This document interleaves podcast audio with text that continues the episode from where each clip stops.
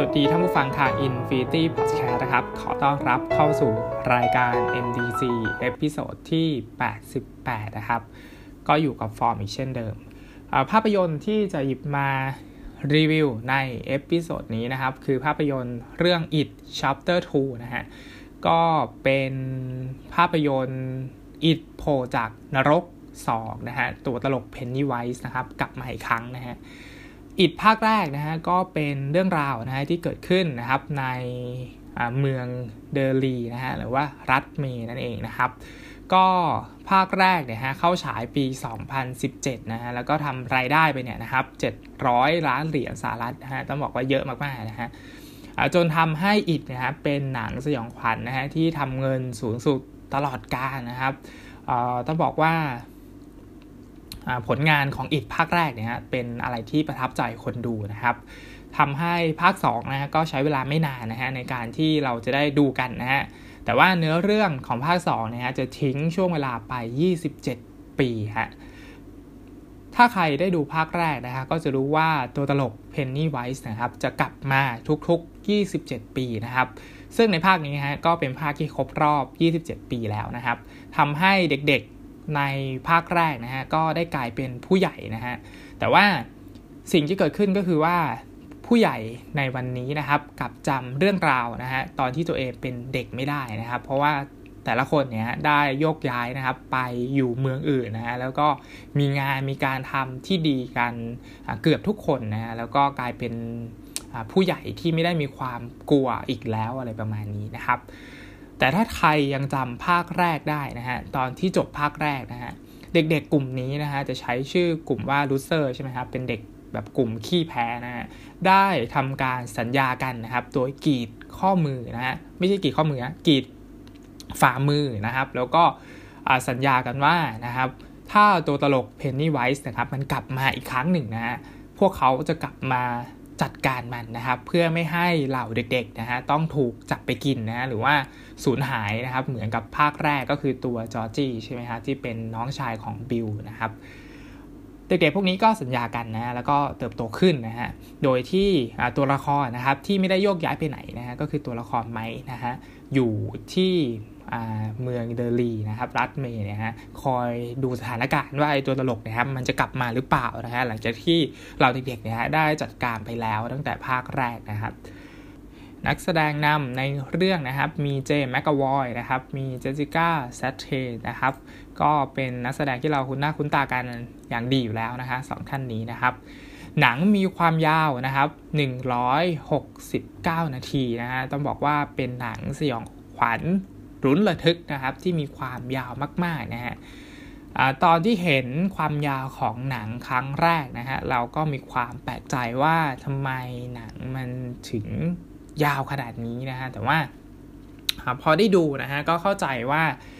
ทำไมหนังมันถึงต้องยาวนะฮะเพราะตัวผู้กำกับ หรือว่าคนเขียนบทเนี่ยน่าที่จะ พยายามเก็บรายละเอียดของหนังนะให้มันครบถ้วนที่สุดนะครับทำให้หนังมันออกมาเกือบ 3 ชั่วโมงนะฮะมันมีวิธีการเล่าเรื่องยังไงนะฮะเดี๋ยวเราจะเล่าคร่าวๆแบบไม่สปอยนะฮะหนังมันจะมีการแฟลชแบ็กนะฮะกลับไปที่ตัวละครเด็กด้วยนะครับ เพราะว่ามันต้องไปทำภารกิจกันนะในการที่จะไปหาของบางสิ่งบางอย่างนะครับเพื่อที่จะมาปราบไอตัวตลกเพนนีไวส์นะครับ เพราะฉะนั้นมันก็ต้องมีการเล่าความหลังนะฮะว่าแต่ละคนนะครับมีความหลังอย่างไรบ้างนะฮะซึ่งเป็นเหตุการณ์ที่เราไม่เคยเห็นนะครับในภาคแรกนะฮะหนังก็จะตัดไปตัดมาแบบนี้นะครับทำให้หนังมันใช้เวลานานนะฮะในการที่จะต้องไปเก็บรายละเอียดของตัวละครในทุกๆตัวให้มันครบถ้วนนะฮะ เราจึงเข้าใจว่าทำไมหนังมันถึงต้องยาวขนาดนี้นะครับ เพราะว่าถ้ามันทำให้หนังสั้นเนี่ยฮะไอความสัมพันธ์ระหว่างเพื่อนเนี่ยฮะมันจะถูกลดทอนไปนะครับ ซึ่งเราคิดว่าความสัมพันธ์ระหว่างเพื่อนที่อิดมันนำเสนอนะครับ มันเป็นอะไรที่น่าสนใจนะฮะระหว่างความสัมพันธ์นะครับของกลุ่มเพื่อนกลุ่มหนึ่งอะไรประมาณนี้นะฮะซึ่งประเด็นนี้มันเป็นอะไรที่ดีมากๆนะครับ ของภาพยนตร์เรื่องอิดตั้งแต่ภาคแรกแล้วนะฮะ ภาค 2 ก็ยังทำได้ดีอยู่นะครับ เกี่ยวกับประเด็นของความสัมพันธ์ระหว่างเพื่อนนะฮะแต่ว่าอยู่ในวันวัยที่โตเป็นผู้ใหญ่แล้วอะไรประมาณนี้นะครับ สิ่งที่ดีนะครับของอิดภาคนี้นะฮะเราคิดว่าด้วยการตัดสินใจให้หนังมันมีความยาวขนาดนี้นะครับทำให้ คนทำนะฮะหรือว่าทีมตัดต่อนะครับ ไม่ต้องกังวลในการที่จะทำให้ตัวละครตัวใดตัวหนึ่งเนี่ยครับ มันถูกกลืนไปกับตัวละครหลักอะไรประมาณนี้นะฮะคือต้องเข้าใจว่าตัวละครในอีกนะครับ มันเป็นเหล่าเด็กๆ ที่มีตัวละครเยอะมากนะฮะเพราะฉะนั้น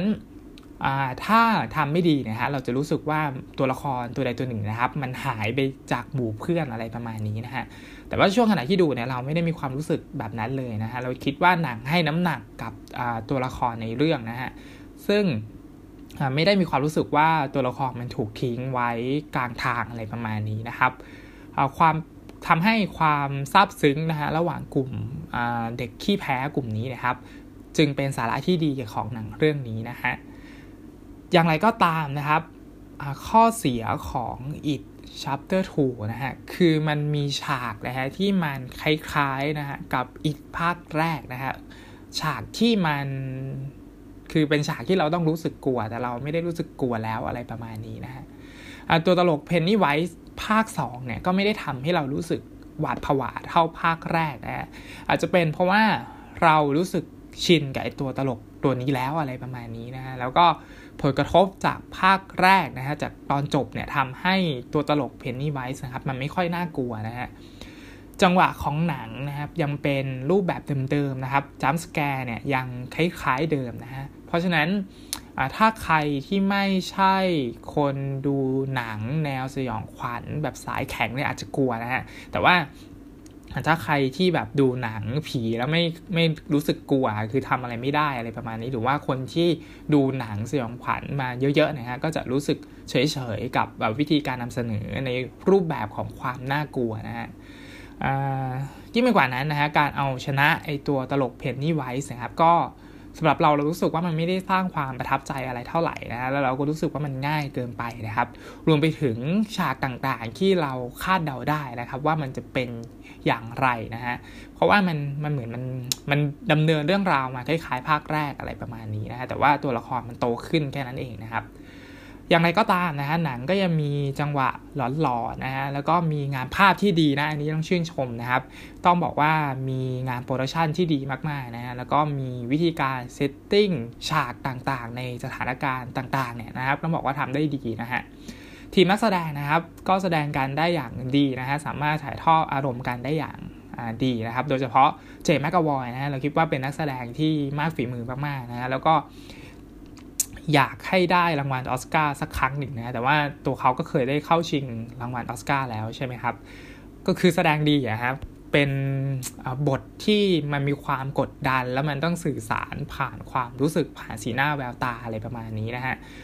โดยเฉพาะบุคลิกผู้ติดอ่างเนี่ยเรารู้สึกว่ามันมันได้อารมณ์มากๆ ตอนที่เจมส์กกาวอยมันแสดงอารมณ์ติดอ่างอะไรประมาณนี้นะฮะท้ายสุดนะฮะ It Chapter 2นะฮะก็เป็นหนังสยองขวัญคุณภาพเรื่องหนึ่งนะฮะของยุคสมัยนี้นะฮะแล้วก็มีจุดขายที่ชัดเจนนะครับ ว่าต้องการที่จะขายความสัมพันธ์ระหว่างเด็กๆ กลุ่มขี้แพ้นะฮะแล้วก็ฉายภาพใน เรื่องราวของความกลัวนะฮะให้คนดูได้ตระหนักถึงความกลัวอะไรประมาณนี้นะฮะสาระระหว่างผองเพื่อนนะฮะยังเป็นมุมมองที่น่าสนใจนะครับของอิดนะครับไม่ว่าจะเป็นภาคแรกนะฮะรวมไปถึงภาค 2 ด้วยนะฮะก็เป็นเรื่องราวที่จบแล้วเนาะนะครับเพราะว่ามันมีแค่ 2 ภาคนะฮะงานเขียนของสตีเฟนคิงนะครับก็ It Chapter 2 นี้เป็นเรื่องแรกนะฮะที่จะรีวิวกันนะครับใน episode นี้นะครับ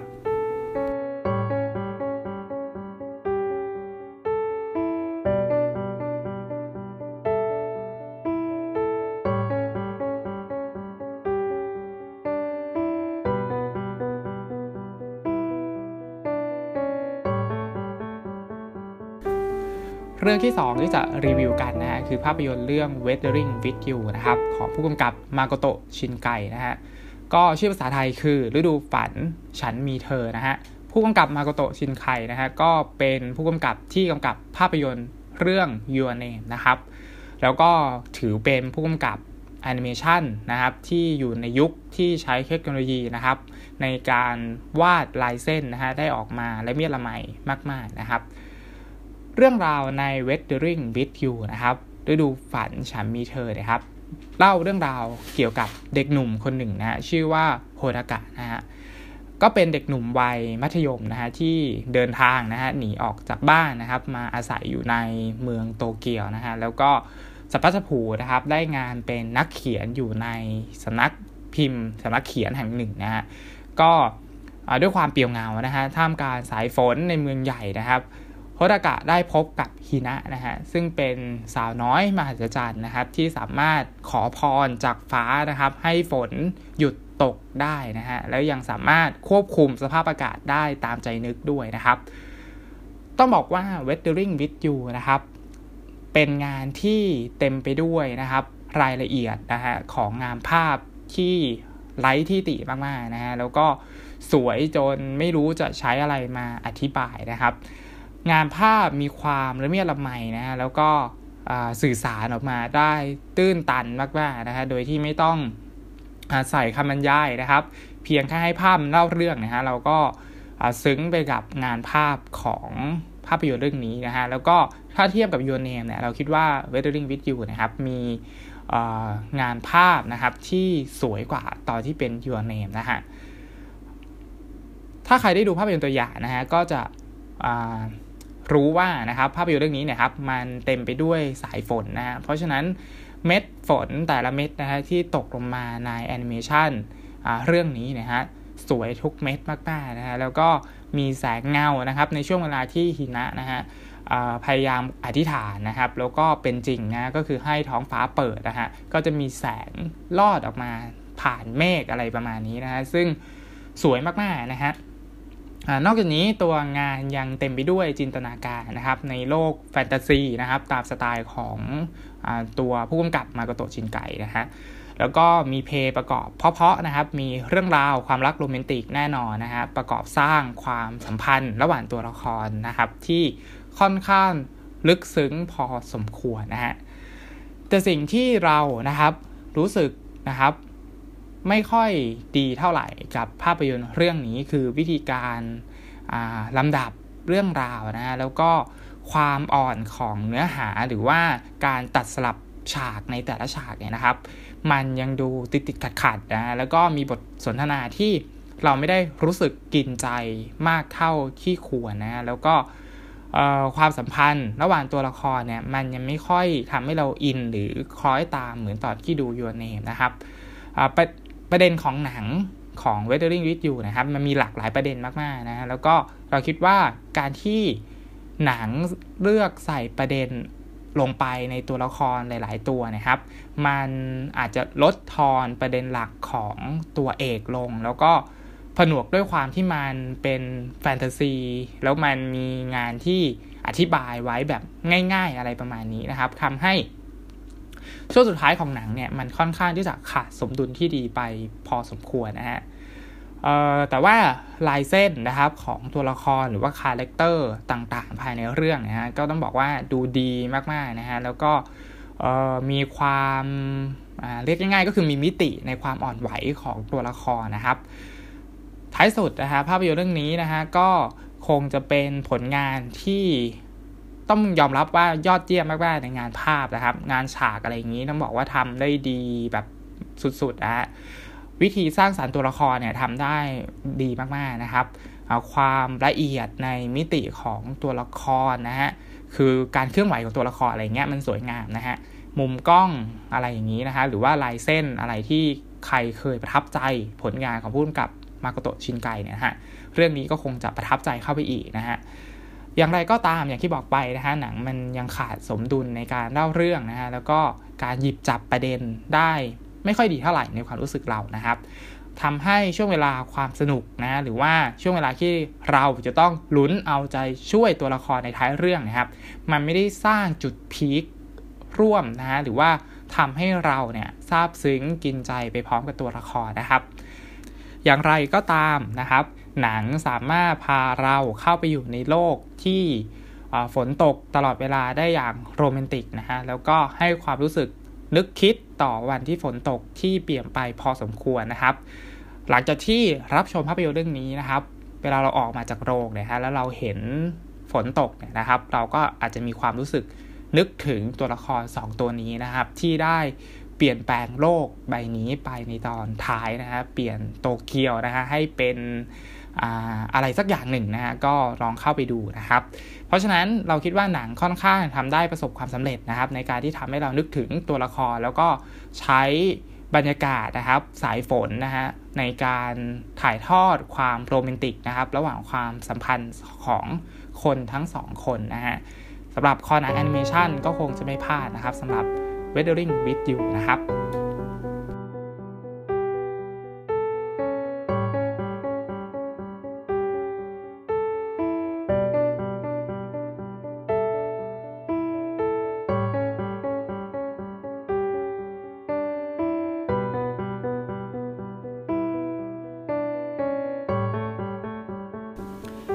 MDC อยากดูนะครับ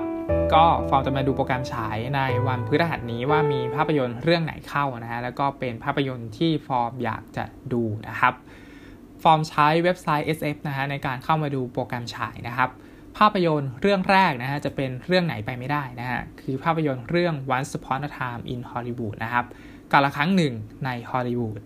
ภาพยนตร์ลำดับที่ 9 ของผู้กำกับเควนตินทาแรนติโนนะครับ ตัวหนังมีความยาว 160 นาทีนะฮะ แล้วก็อยู่ในเรตผู้ชม 18 บวกนะครับ SF จัดให้อยู่ในหมวด comedy นะฮะ ก็คงจะเป็นหนังแนวตลกร้ายนะฮะ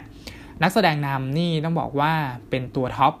ของวงการนะฮะ ก็คือแบรด พิตต์กับลีโอนาร์โดดิคาปริโอนะฮะ รวมถึงมาร์โก ร็อบบีด้วยนะครับ ถ้า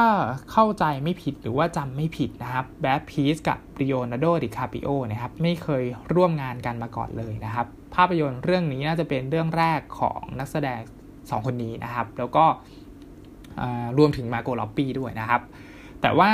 แบรด พิตต์ ลีโอนาร์โดดิคาปริโอเนี่ยเคยร่วมงานกับเควนตินทาแรนติโนมาแล้วนะครับ เรื่องราวใน Once Upon a Time in Hollywood นะฮะก็เป็นเรื่องราวของริกดัลตันนะครับ รับบทโดย ลีโอนาร์โดดิคาปริโอนะครับ กับสตันแมนคู่ใจของเขานะฮะก็คือรับบทโดยแบรดพิตต์นะฮะสองคนนี้ก็ต้องดิ้นรนนะครับเพื่ออได้แสดงหนังนะแล้วก็ต้องเบียดกับนักแสดงในวงการบันเทิงที่แบบโด่งดังอะไรประมาณนี้นะครับ แต่ฉากหลังของ Once Upon a Time นี่ไม่ธรรมดานะฮะแล้วก็อยู่ใน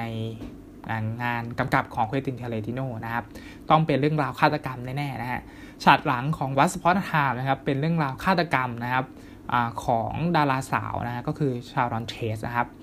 ถ้าใครดูหนังเก่าๆเนี่ยก็จะรู้จักชารอนเทตนะครับ แล้วก็ เป็นคดีที่โด่งดังมากๆนะฮะของกลุ่มฆาตกรต่อเนื่องนะฮะก็คือชาร์ลส์แมนสันนะฮะพวกนี้จะเป็นพวกฮิปปี้อะไรประมาณนี้นะแล้วก็ฆ่าคนเยอะแยะมากมายอะไรประมาณนี้นะครับถ้า เข้าใจไม่ผิดอีกนะฮะถ้าผิดต้องขออภัยนะครับ เหมือนว่า Mindhunter ซีซั่น2นะนี่ฟอร์มไม่ได้ดูนะจะมีเรื่องราวของชาร์ลส์แมนสันด้วยนะครับไม่รู้ว่าจำผิดหรือเปล่านะ แต่ว่าดูตัวอย่างคร่าวๆมันมีมันมีชาร์ลส์แมนสันนะแต่ว่าฟอร์มไม่ได้ดูนะซีซั่น2แต่ดูซีซั่น1ไปแล้วนะครับ Mindhunter นี่ก็แนะนำนะเป็นเป็นซีรีส์ที่ของเดวิดฟินเชอร์นะฮะก็เป็น FBI นะเข้าไป เรียกว่าไปสัมภาษณ์พวกที่แบบเป็นฆาตกรรมอะไรประมาณนี้นะครับ แล้วก็ชาร์ลส์แมนสันเนี่ยเป็นหนึ่งในนั้นด้วยนะแต่ว่าเป็นตัวละครซีซั่นสองนะนะครับ ถ้าถ้าถ้าผิดต้องขออภัยด้วยนะฮะอ่า Once Upon a Time ก็มีฉากหลังนะครับ เป็นเรื่องราวการฆาตกรรมของชารอนเทตนั่นเองนะครับ แต่ทีนี้ไอ้ชารอนเทตเนี่ยมันไปเกี่ยวอะไรกับริกริกดัลตันนะฮะคือชารอนเทตนะครับ เป็นเพื่อนบ้านนะของริกนั่นเองนะครับทำให้เรื่องราวมันน่าจะจะวายป่วง แล้วก็สับสนวุ่นวายแน่ๆนะครับ อะไรประมาณนี้นะครับก็อันนี้คือเรื่องย่อคร่าวๆของ Once Upon a Time in Hollywood นะฮะอันนี้เป็นเรื่องแรกที่อยากจะดูนะครับ MTC อยากดูเรื่องแรกนะฮะเรื่องที่2นะครับเรามาดูโปรแกรมฉายนะครับ เรื่องที่2นะคือภาพยนตร์เรื่องอะไรที่อยากจะดูนะครับ เรื่องที่2นะฮะ MDC อยากดูคือภาพยนตร์เรื่อง Farewell Song นะฮะเพลงรักเรา 3 คนนะฮะ ก็เป็นภาพยนตร์ญี่ปุ่นนะฮะตัวหนังมีความยาว 115 นาทีนะฮะ แล้วก็อยู่ในเลท13 บวกนะฮะเเป็นหนังดราม่านะฮะที่อยากดูนะฮะแน่นอนนะฮะ เพราะว่าอยากดูนานะนะฮะนักแสดงนำนะฮะ ก็ติดตามผลงานมาตลอดนะฮะ แล้วก็มีหนังเข้าฉายในเมืองไทยเนี่ยก็ไม่พลาดทุกเรื่องนะฮะ ต้องบอกว่าเป็นนักแสดงที่มีออร่าอยู่ตลอดเวลานะครับ หรือว่าไม่รู้ว่าหนังญี่ปุ่นมันปรับแสงให้มีออร่าอะไรหรือเปล่านะ แต่ว่าทุกครั้งที่ดูหน้านานะนะครับ มันจะมีออร่าโผล่ออกมาเสมอนะ เพราะฉะนั้นเรื่องนี้ก็ไม่พลาดแน่ๆนะครับสำหรับ Farewell Song นะฮะเรื่องราวนะฮะเป็นเกี่ยวกับอะไรนะฮะก็เป็นวงดนตรีแนวอินดี้นะฮะแล้วก็โด่งดังนะครับ แต่ว่า สมาชิกในวงก็ตัดสินใจที่จะตัดสินใจที่จะยุบวงนี้อะไรประมาณนี้นะครับ แล้วก็เป็นเรื่องราวความสัมพันธ์ของคน 3 คนนะนะครับ น่าจะเป็นเรื่องราวรักสามเศร้านะฮะถ้าถ้าถ้าไม่ผิดนะที่ดูจากภาพยนตร์ตัวอย่างนะฮะก็เป็นหนังที่อยากจะดูนะฮะ เรื่องต่อมานะฮะที่อยากจะดูนะครับ MDC คือภาพยนตร์เรื่องอะไรนะฮะ MDC อยากดูนะครับ เรื่องที่3นะฮะเดี๋ยวดูโปรแกรมฉายนิดหนึ่งนะครับ เรื่องที่3นะฮะที่อยากจะดูนะครับ คือภาพยนตร์เรื่อง Good Boys นะครับ ก็เด็กดีที่ไหนนะฮะ Good Boys นะฮะน่าจะเป็นหนังแนวเด็กนะครับ แล้วก็น่าที่จะเป็นหนัง Feel Good นะครับในสัปดาห์นี้นะครับ ก็เป็นเรื่องราวของเด็กวัย 12 ปีนะฮะที่จะพัสผูนะฮะต้องไปแก้ไขสิ่งที่ตัวเองทำผิดพลาดไปอะไรประมาณนี้นะฮะก็เลยต้องออกผจญภัยนะฮะคือฟอร์มดูภาพยนตร์ตัวอย่างแล้วแหละครับแล้วก็รู้สึกน่าสนใจ เพราะว่ามันน่าจะเป็นวีรกรรมแบบเด็กๆอะไรประมาณนี้นะครับ อันนี้เป็นเรื่องที่ 3 ที่อยากจะดูนะครับในโปรแกรมฉายวันพฤหัส นี้นะครับ3เรื่องด้วยกันนะฮะแล้วก็เหมือนเดิมนะครับ ถ้าได้ดูเรื่องไหนก็จะเอามารีวิวใน MTC ให้ท่านผู้ฟังได้รับฟังกันนะครับสำหรับวันนี้นะครับ MDC episode ที่ 88 นะครับ ต้องขอจบไว้เพียงเท่านี้นะครับ ขอให้รับชมภาพยนตร์อย่างมีความสุขนะครับสำหรับวันนี้ สวัสดีครับ